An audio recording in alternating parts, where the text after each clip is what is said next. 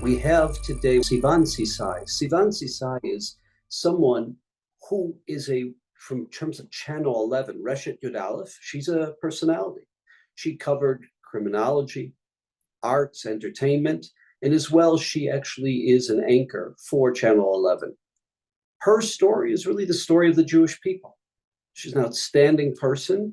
And what she's going to convey to us in, in a conversation today is really a sense of, of the home front, of where the Israeli people are, close to 100 days into this war. And first and foremost, we want to introduce her. Sivan, thank you very much for joining us. Thank you, and thank you for everyone for watching. Sivan, could you share with us, you know, as someone who's doing features for the news, you're speaking to literally the length and breadth of Israel, different demographics in the population. Give us your sense of the home front, of the psyche, of the mentality, not of the soldiers, which is extremely high, but the psyche and the mentality of people on the home front. So, speaking as, of course, journalists, but also as just an Israeli here in Israel since October 7th, now three months into the war, um, it's rough. People are uh, mainly just, I would say, surviving the daily day uh, of being just an Israeli. I think almost every uh, person in Israel ha- has someone in their uh, family, close family, friends that are either um, butchered uh, on October 7th, either died in the field in Gaza, or being um, kidnapped to Gaza. Me, for example, I know uh, I have a second cousin that died. He's from Golani. He died on October 7th in Be'eri. And I have a, a friend that was uh, captivated uh, in Hamas, with Hamas in Gaza, uh, Shani Goren. She's, uh, she's released now. Uh, so we, I think all of us has someone that we know um, that something ha- happened and it's extremely uh, difficult to stay um, as an Israeli, but also as a journalist. We are covering in Channel 11, where I work, the, the war since October 7th. And, you know, people are being, at the moment, a little bit fed up with hearing uh, so many rough stories. So for me, it's a challenge, and my channel, it's a challenge to to to frame and to find uh, stories, but to tell it in a way that people can hear because people are just their mental health is being uh, very low during uh, the past three months. So this is, I think, the challenge now because the war is, you know, we don't know when it's going to end. Uh, we don't know if, you know, the northern uh, region will open and we will have a war with Lebanon. Um, and so we do understand that it's a marathon, it's not a sprint, and we need to find a way to keep people with the highest moral that we can um, because it is a marathon and it will continue uh, as we hear the Israeli government probably for the next uh, few months. Over the course of the war, have you done a number of, let's say, individual features? where you focused on a family, you focused on a community that was hit October 7th. And if you could share with us maybe some of those stories and some of the things that you've gleaned from that. Um, so I was mainly responsible for covering uh, the families of the hostages and uh, when the hostages brought back the first, you know, uh, deal when uh, 55 people coming back from Gaza. So I was responsible for being in the hospital, speaking with the families, speaking with the hostages uh, that were coming back. And since then, of course, we are also covering uh, their the, the families that didn't got to see their their families coming back from Gaza. Um, I think there are so many stories, really, so many, so many stories uh, to tell, um, and that I heard for the past few three months. Um, I remember being with uh, in Soroka Hospital. It's in Beersheba. Uh, I think on the first day uh, of the uh, 55 people coming back from from Gaza, and I was with the family of um, uh, Mia and Itai uh, with their mom. And I remember uh, being with her, and she didn't see her kids for 50 days. Uh, they were in Gaza. She didn't know. She didn't even know if this will eventually happen because you know you hear that they are coming back, but you're not sure because how can you trust terrorists? And I remember talking to her. She was the last time she saw them was when they all three of them went to Mexico. They uh, celebrated her 50th birthday in Mexico. Uh, all the three of them. They were coming back to Israel on Friday, and then both of her kids um, went to the Nova Festival on Saturday morning. And so she was just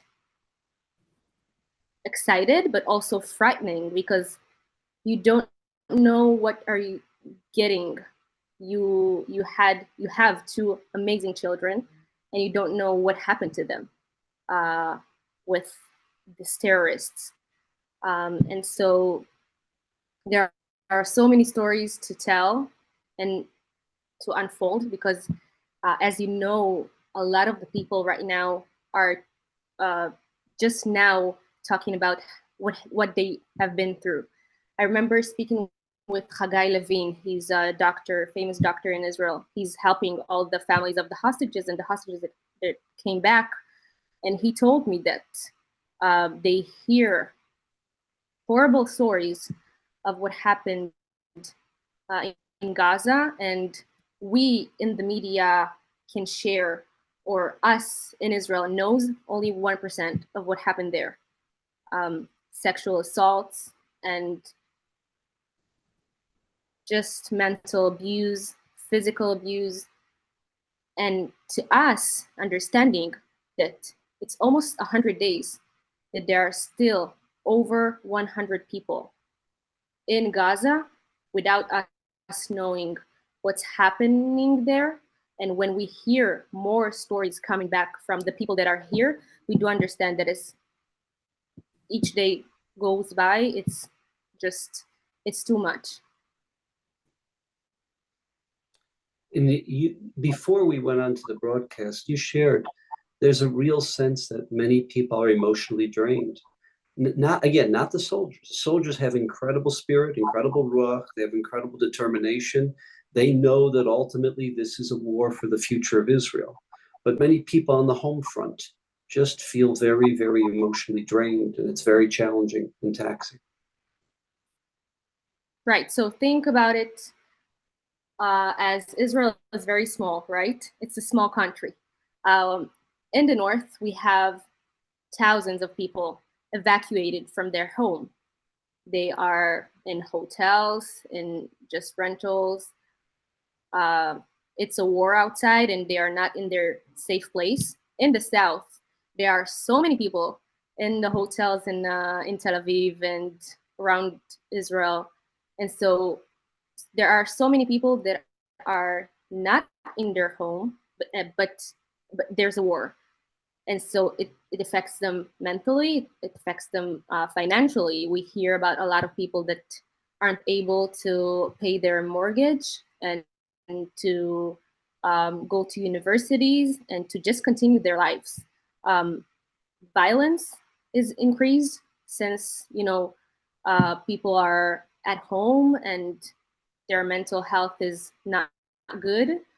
And so you hear more and more people are just the violence in the streets is increasing.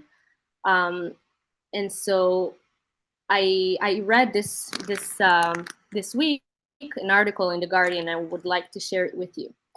Uh, it says journalists see their role as helping to win. How Israeli TV is covering Gaza war. It's um, it's an article in the Guardian that talks about how the journalist feels like we are responsible of helping Israel win the war. Um, and you know, it's I think maybe Israel is the only country that needs to defend itself so much, and the journalists need to needs to defend themselves so much because uh, it says the Israeli media have rarely presented their audience with such a uniformly patriotic vision of reality as they have over the past three months. And to me, I'm, I'm asking after 11, uh, September 11th, the journalists, American journalists, had to, you know, cover the other side more than they are covering their side. I mean, the stories are horrible, and we are only sharing, I think, 20% of the of the horrible stories from October 7th and since then. Um, and so, our responsibility is also to help the moral of the Israelis because, as you said, people are drained. Um, it, it's from everywhere. We have terror attacks from uh, the West Bank almost every day. Uh, and so we have from the northern border from Hezbollah, and we have the, the, the what's happening in Gaza. We, we don't have any safe uh, safe place to, to, to, to being. Everyone is in the center of Israel because the north is not safe, the south is not safe, and also uh, what's happening in the West Bank is not safe. It affects the economy, it affects the moral, it affects everything. Um, and so, yeah, I do think that one of the uh, one of the challenges uh, I think, for the also the Israeli government is to think of a long-term plan because people are it's been three months and it will go on and on and we need to have some sort of something to help the people in israel if i could turn away from israel today and speak to you. When we introduced you, we said you really embody everything that's that's wonderful and beautiful about the, the Israeli people, about the Jewish people. You could share with the with our participants a little bit about your background. Your um, so I was actually in the uh, army, etc. Yeah. yeah, so I was actually a lone soldier myself uh, due to unfortunate unfortunate uh, circumstances. Uh, my parents passed away when I was young, and um, I joined the army as a lone soldier. I didn't even know what it means to be a lone soldier. I remember uh, the Mashakitash, uh, the soldier that is helping the lone soldiers. She, she told me, "You can, you know, you're a lone soldier," and I was like, "I'm not alone. I don't understand the term, the terminology." Uh, and she told me, uh, no, no, that means that the, the, army can help you. And there is an organization called FIDF. They are helping lone soldiers. And I was like, okay, uh, I don't know what that means, but um, so let's see. And, I remember uh, I was in the IDF spokesperson unit working with uh, foreign organizations on the legitimization of, of the IDF to during you know wars, operations, um, and then I became an officer and got to the liaison uh, unit, which is also working with foreign army attaches. I worked with Western European countries. I got the President Excellence Award in 2015 uh, due to my. Just for our uh, participants, that's an incredible award. Maybe a maybe a hundred soldiers get that every year out of a huge army, and it's it's a rare, it's a dignified award, and it's something that's earned. Um, so, to, Sivan, I know it was a number of years ago, but but you can imagine how proud we are of you that you get that award.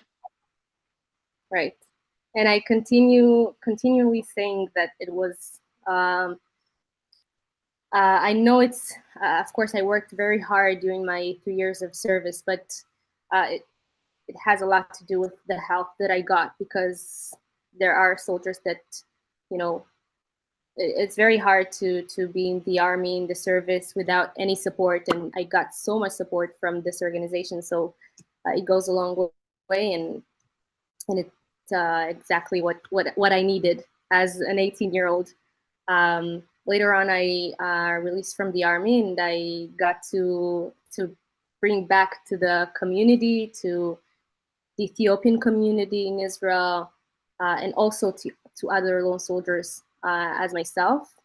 I started uh, studying communications in the IDC uh, and then joined the Channel 11 news channel because I wanted to have a representation. Um, I felt like as a young um, young girl in Israel, Ethiopian. I didn't have a lot of role models. My role model was all Oprah, uh, but I didn't have any Israeli that I could look up to.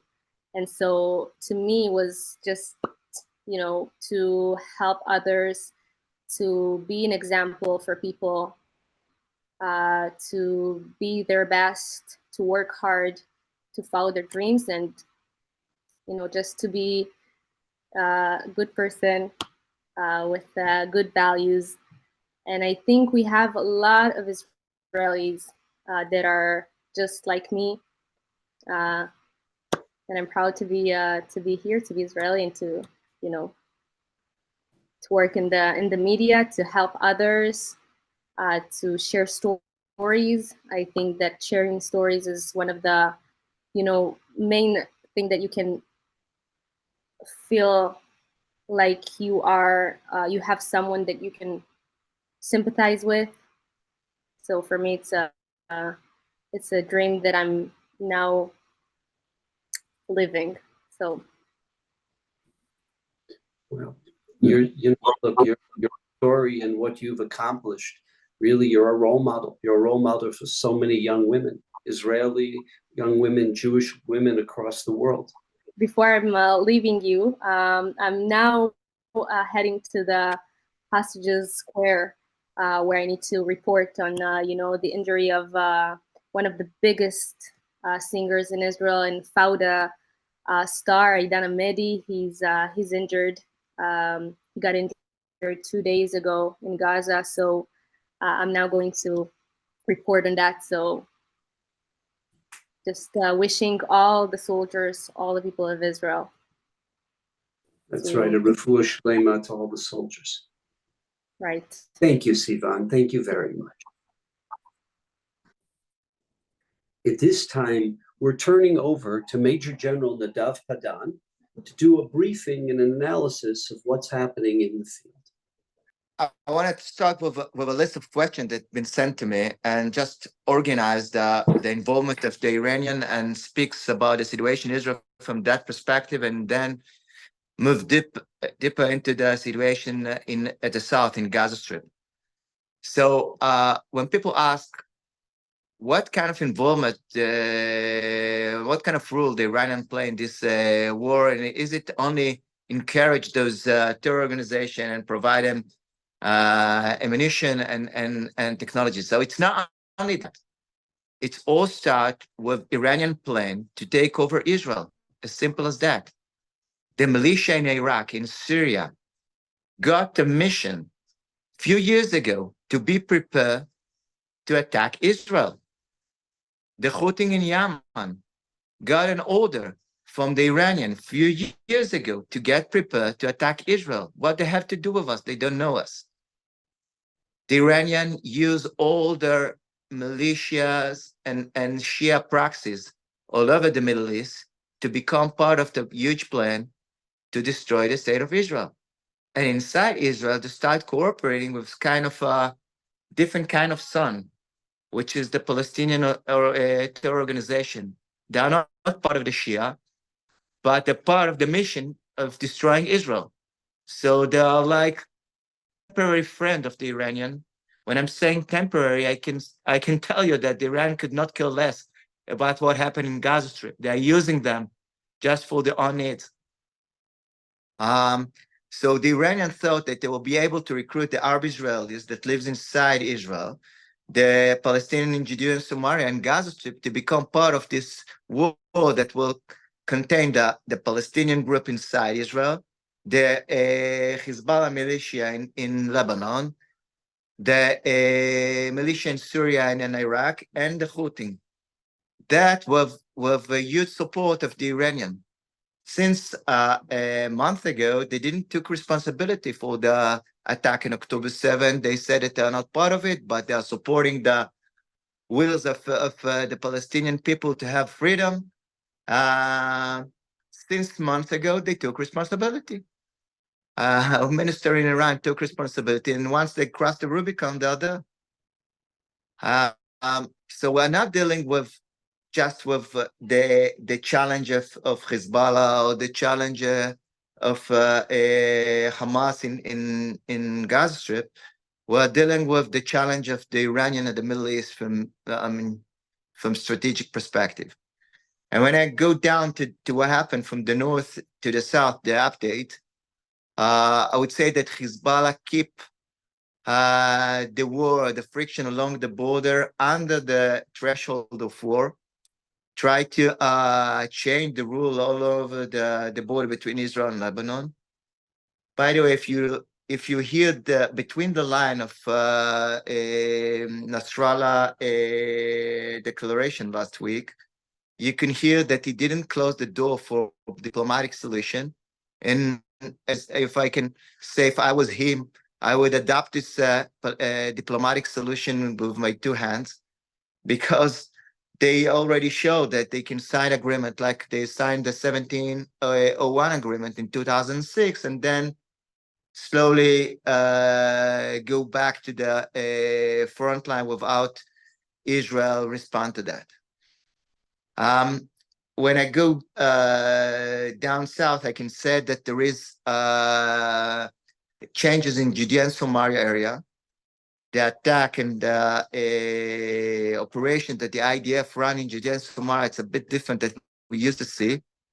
Uh, which means that in the uh, the city of Tulkarem and in Jenin, it's not a battalion operation or special forces operation. It's an all reserve uh, brigade that maneuver into uh, into the the cities and and and destroy the cells of of Hamas in a way, the IDF take advantage of the friction and the situation of war, and do think that on a regular day we will prevent ourselves from from uh, uh, doing so. Uh, it's an opportunity to clean those cells of Hamas of terrorists inside uh, inside the area of uh, of uh, Judea and Samaria. Um, if I go south to the Houthim before getting deep into what happened in in in Gaza Strip itself, I can say that during the the uh, Bab uh, gate to uh, to the Red Sea and and and along the shore of Yemen, there is a war going on. This morning, the the Houthi attacked two uh, two American battleships and makes damage to uh, one of them. The British uh, Navy and the American Navy uh, declared that they destroy or tackle more than 20 uh, drones over the last uh, uh, few days. So there is kind of war going on there to keep the the naval routes uh, open. It's it's a global war to keep the routes that connect between Asia and Europe. Not only it's not only a local issue of Israel. The the Houthis attack ships from from all over the world: Italian, British, Canadian, uh, and Israelis. When it comes to uh, Gaza Strip, um, there is three things that are uh, going right going on right now. First of all, uh, the IDF uh, uh, concluded a mission to take, take over this part of Gaza Strip. The city of Gaza and the towns surrounding it are already uh, taking uh, over. Here and there, there is two terrorists there and two terrorists here that pump up with, with RPG, but they are not connected to uh, any chain of command, any structure. Uh, the all 12th battalion and the two brigades that responsible for the north part of Gaza have been destroyed. Um, and the IDF keep cleaning the tunnels, the subterranean system, and uh, get rid of the lost local cell that, as I mentioned, that connect to any uh, chain of command at this part of uh, Gaza Strip. There is three other large operations that's running in Gaza Strip, one at the city of Khan Yunis. In Khan Yunis, we're using different kind of method. We're surrounding the city and we're launching a special operation into the, the center of gravity of the city.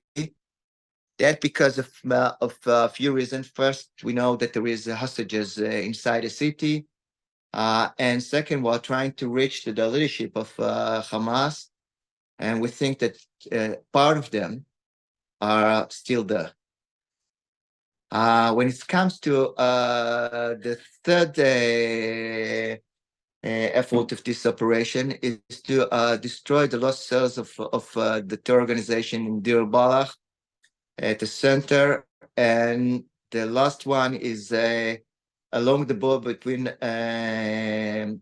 Egypt and, and Gaza Strip, what we call Philadelphia corridor. The Israel is negotiating with the Egyptian to uh, try to get a, a, technical and tactical solution along the border that prevent the smuggling that occur even today uh, along this border. We're trying to uh, get to the agreement that will build the same kind of obstacle that we built all over the all around the the uh, Gaza Strip uh, fence. I mean the wall that dig inside the, the ground of sensor. That's what we're trying to do there. So uh, the the effort continued, and parallel to that, there is two other efforts. One is humanitarian effort to support the, the Palestinian people that withdraw from from the north and from the center to the uh, area to the south part of uh, Gaza Strip. Uh, you've heard Blinken today and yesterday. Uh, it's not exactly that we're not allowed in truck to get in it's the Palestinians that are not ready to uh, accept them and welcome them. So we're trying to find point of POCs that could, you know, get that those uh, humanitarian support without or with making sure that uh, that it will take over by uh, the terror organization Hamas and the Islamic Jihad. Uh, this war to clean the center and, and the south of Gaza will take few months. Uh, the IDF already declared that that it won't be ended until the end of the year. So we're saying it again and again. It's a long war. It's not necessarily continue like it is right now. Well, the IDF will change the method and the tactic up to the context, up to the change in the field. But the idea is to uh, uh, uh, destroy the Hamas as, as a military organization, destroy the ability to control Gaza Strip, release our hostages at the south, and at the north to push Hezbollah uh, Radwan forces north to the Litani River, five kilometers from from the Israeli uh, north to the Israeli uh, border. Um, at, at, the, at the north has been mentioned. It seems that we can reach some kind of a diplomatic uh, agreement I'm not putting all my card on it, but it's an opportunity. And if not, the IDF will have to push the uh, push the Hezbollah uh, troops by force north to the river. That's that's the plan for the next uh, uh few months. When it comes to the FIDF, people are asking me again and again, what are you doing with the money? What are you? Why not the money uh, run to the uh, right places? So we connected all the money to projects. That we have no uh, free dollars. We are we are still looking for uh, a lot of other sources because as i mentioned it's going to be a long war. And we'll have to keep continued and support the soldier months after months after months. And parallel to that to support our project to uh, help the idf with the rehabilitation project of, of wounded soldier of soldier that's suffering for ptsd and the rehab of our facility that support the well-being of the soldier at the south and at the north. So we are 100% deep into the uh, into this uh, project, and then we say again and again and again, 100% of our support, 100% of our dollars, of your dollars, go directly to the soldier, to the to support the well-being of the soldier, the rehab of uh, of our veterans after the war. That's what we're doing and what we're, what we're planning to do the next few months. Steve. Major General Padan, thank you very much. Peace to the soldiers, safety, security to the soldiers, and to the people of Israel. All the best.